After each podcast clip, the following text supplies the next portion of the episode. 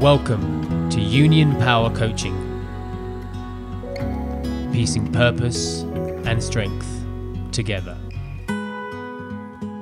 Hello, everyone, and welcome back to the Union Power Coaching Podcast with me, Mike Turnpenny, where each week we take on a new topic where we discuss ways to live happier, healthier, and more productive lives. I hope you've all had a very, very happy, healthy, and productive week since the last podcast, since the last meditation, and that everything is on course that you're working towards. I know that this time of year it doesn't feel like we're heading towards the end of the year, but we are in many ways. So it's good to start kind of uh, putting those things on the map, getting ahead of ourselves a little bit, uh, whilst remaining present, of course, but trying to work out what's upcoming and what we need to focus our attention on which brings me to today's subject, which is how we can prioritize better. But before I get to that subject, please, as always, don't forget to click like, subscribe, and share. It means so, so much. And also check out the Union Power Coaching Instagram at Union Power Coaching, where you'll see yoga posts, coaching posts, meditation posts, ice baths, uh, and maybe some funny things as well. So please do like, share, subscribe, and check us out on social media. Thank you ever, ever so much. So, without further ado, today's podcast is six ways how we can prioritize better. And the first one I want to discuss is think about when things are happening to establish the natural order things should be done in. And the reason I say this is because when we focus on the quantity of things we have on our plate and maybe how overwhelmed this can make us feel, we're basically just adding more water to a situation where we feel like maybe we're already drowning a bit as it is. So when we're giving equal importance to, to everything and we treat each individual task as if it will require the same effort, the same dedication, the same time investment, we're not giving ourselves an opportunity to stop and actually strip back each thing individually, stripping it back to the bone to see how much effort is really required to, I guess, like successfully manage and complete this task. So, according to Mel Robbins, who I recommend you check out on social media on YouTube, she's a great author. She has a book with the five second rule, and it basically says how it takes five seconds for us to get into this zone by interrupting our mindset, by interrupting our thought processes, by stopping and counting back from five down to one we break this chain and we move on to a calmer, clearer way of thinking. And when we do this, we begin to see each thing with fresh eyes and we see each thing a little clearer and we see what needs to be done to actually finish each task and also how long really it's going to take us because everything will take different amounts of time because just because task A needs to be finished sooner doesn't mean we have to do it first because, for example, let's imagine task A is preparing our lunch and the coffee pot for tomorrow morning. This isn't going to take a lot of time, it's not going to take a lot of thought. So, really, we can look ahead maybe at task B that needs to be completed by the end of the week. But there's a lot more complexities, a lot more details. So, we can be making some inroads in task B and not worry so much about task A. I'll give you another example here. Like, I'm flying to do my yoga teacher training in Santa Marta in Colombia in a few weeks' time. And I'm also moving back to Costa Rica in a few months' time. So naturally, there's of course a lot more details involved with moving back to Costa Rica that I can be ironing out now already and crossing things off my list before I start worrying about pack, packing a backpack for a for a trip to Santa Marta in a few weeks. Packing a backpack will not take much time and not make take much effort long as I've got my passport, it's all going to be okay. So I can not completely put it off, but I can start thinking about the projects and upcoming things that will take a lot more of my time and a lot more thought.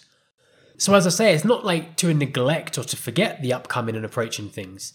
It's to say that we need to first analyze the details of what's coming up to see what's going to be more time consuming. Because if the first upcoming task is something super, super simple that can be done really quickly.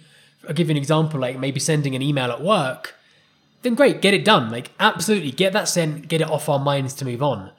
But if it might take a little bit more time, a little bit more effort, it's okay to jump ahead a little bit and then come back to it a little bit later. And the last point on this section is like when maybe we have other people involved that are needed to help us do something, especially something maybe more detailed, we to factor this in. We need to realize that we are relying on other people. In my case, for example, organizing transport for moving, um, coordinating with our landlord our move out date, things like this. These types of things, it can come back to bite us if we're not ahead of things, if we're not prepared. We need to make sure we're aware of these and get on top of them. We need to make sure that we're on top of them so that we're not underneath them. You know, so if there's lots of complexities and we're not completely in control of a situation, we need to be more focused on them because when, when it's just us we rely on, that's much simpler. We can focus on what we need to do and get it done. But if we need to start coordinating other people's help and factoring in and respecting other people's time, that's something to kind of get ahead of the game on. Analyze the situation and what and who is involved and organize them in the best and most productive way that we can. Number two is to be aware of distractions, but not to indulge in them. So, by acknowledging that we've got things coming up, or things that might crop up, I should say, and things that might distract us, we are less likely to be surprised or thrown off when this actually happens. But as I say in the in the title of this one, it's not so that we can seek them and indulge in them because it's really easy to do that. It's really easy to find those excuses to to stop doing something. Especially now because these days we're we're so I guess we're we're surrounded by distractions. Most of what we do is with computers or some kind of device where there are so many built-in distractions and I guess it would be like taking a child to a park with all of their friends and saying, hey, so now we're here, sit down and do your maths homework quietly. It's going to take a lot of willpower to do that. And it's not really likely it's going to happen. And as adults, we're very similar with regards to checking news, checking social media, YouTube videos, cat videos, whatever it might be. We all have these distractions around us. So we have to be really, really careful because Another distraction as well can be something simple like we're working on something, we get a phone call, or maybe someone comes to our house. We need to realize that there's nothing wrong with politely telling someone that we haven't got long because we're in the middle of something. And this is a distraction that we can easily indulge in and we can stop doing something because, you know, I can't possibly send somebody away. I can't possibly tell someone I'm busy.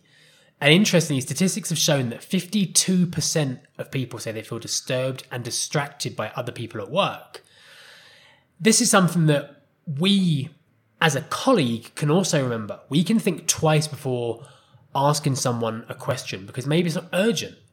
And in hope, they will give us the same respect in the future by maybe not asking us things that might disturb or distract us. Number three, create a checklist Checklists are a really great way of removing thoughts from our head and putting them down onto paper to remove that heavy feeling that we have when we think we've got so much to do. Very often, as well, we realize that when we do this, when we make a checklist, that certain tasks can actually be paired up with each other and they can be done one after another, they can be done simultaneously. It's a really good way as well to help us with point number one that I mentioned about finding that natural order because when we make that checklist, we can see things individually and assess how much effort is required when we can see them on paper. We're also less likely to forget the smaller details when we have a point by point list as well. Because if you think about, for example, a shopping list, we could probably, by memory, through habit, pick up most of what we need every week without a list, without problem. But if there's something new or maybe specific that we want to buy, we're probably going to forget it if you've not got it written down. I've lost track of how many times in the last couple of weeks I forgot to buy smoked paprika because it wasn't on my list. The struggle really, really is real. So, the last point on checklists that I'll share is that we can also identify when we make a checklist where we can perhaps delegate other tasks to other people, be it professional or home chores and tasks. As an example, if my wife's out and about, she can get things for me that I was going to go out for, or vice versa or maybe a friend or family member is also going to be going to the chemist to pick up their prescription, they can pick up ours as well. We can better manage things when we can see them and get a feel for them, get a feel for what's entailed with them. So get a pen, get a piece of paper, start checklisting. You won't regret it, I assure you. Number four on the list is single tasking. Quite simply, single tasking will improve our performance if we're doing one job whilst thinking about another one or trying to do another one at the same time, we are far more likely to make mistakes and far more likely to produce under par or subpar work.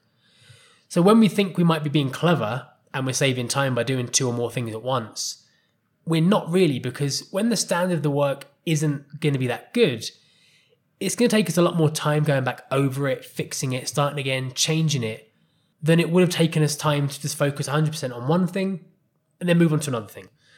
When we start mixing them together, it's going to cause us more headaches down the line.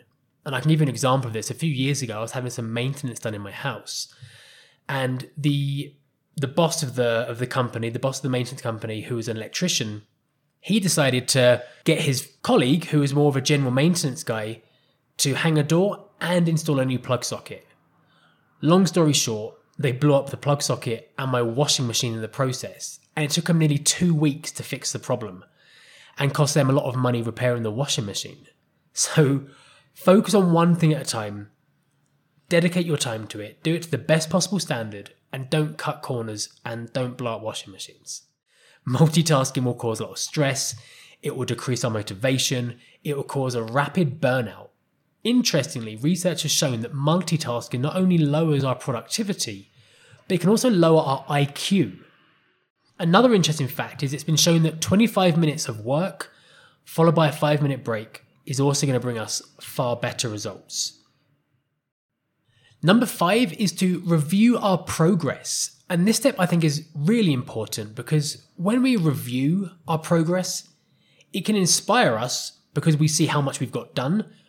Or alternatively, it can motivate us to get back on track to start getting more done if we've been procrastinating or we've kind of slipped off that rail a little bit. It's also highly likely that we're going to spot things that we've completed on our checklist that we haven't crossed off yet when we review what we've done. So we we can be reducing tasks at the same time as reviewing them as well. Unlike when we were children where we were rewarded and acknowledged for like every little thing we did. As adults, we don't really get that unfortunately. Only 15% of people said they felt engaged in their job, and just 10 people said they felt motivated at work. And this comes from a lack of thanks, a lack of acknowledgement, as this was proven because 81% of people said having their effort and work recognized or reviewed by their boss encourages them to work much harder. So, due to this, we often have to take on that role of being our own number one fan sometimes. We can review our progress with a critical eye, but we also recognize our achievements and progress a lot more and these feelings that come with it. Because being self critical creates different emotions to when someone else is critical of us. When we assess ourselves, we know every in and every out of what we've done up until this point. What we've done well, what we've put effort into, what we could have done better, where maybe we were a bit lazy or where we procrastinated. We have the ability to be honest with ourselves and respect ourselves when we self critique because we know it's based on accurate interpretations of what we've done, be it good or bad. So, reviewing and assessing ourselves is lastly a really good way to keep that ego in check and build up a, a far better self awareness, which is going to benefit us in so many different ways down the line. And finally, point number six is to reward ourselves upon completion of things.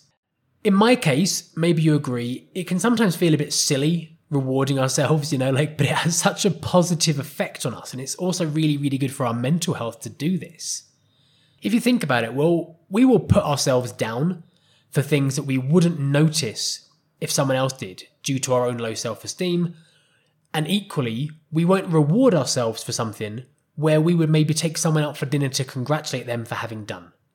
Receiving rewards releases dopamine and reinforces to us that certain behaviors are worthwhile and that the investment we put into things is equally worth it. Dopamine has been shown to help us sleep better, have happier memories, and regulates our appetite and our mood as well.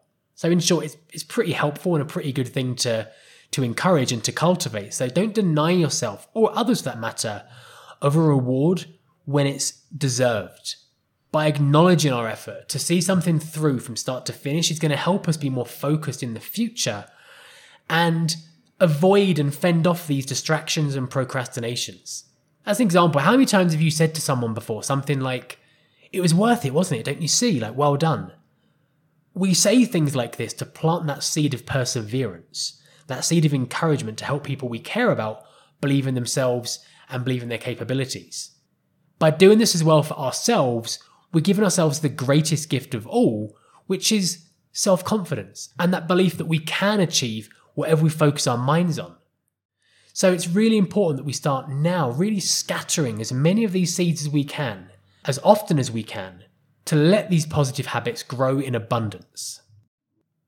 So, there you have it my six ways to help us prioritize in a better way, a more productive way. Please let me know through social media how you prioritize or which of these points you're going to start trying to incorporate into your daily routines at unionpowercoaching.com on Instagram. Please like, share, subscribe, as I said at the beginning of this podcast, to this channel to keep up to date with the podcast and the meditations. Thank you so much once again for coming back for this episode. I wish you a very, very happy, healthy week. Focus on your priorities, and all will be well. Until next time, take it easy. Goodbye. For more details about transformation coaching, mindfulness, and yoga classes, please visit unionpowercoaching.com.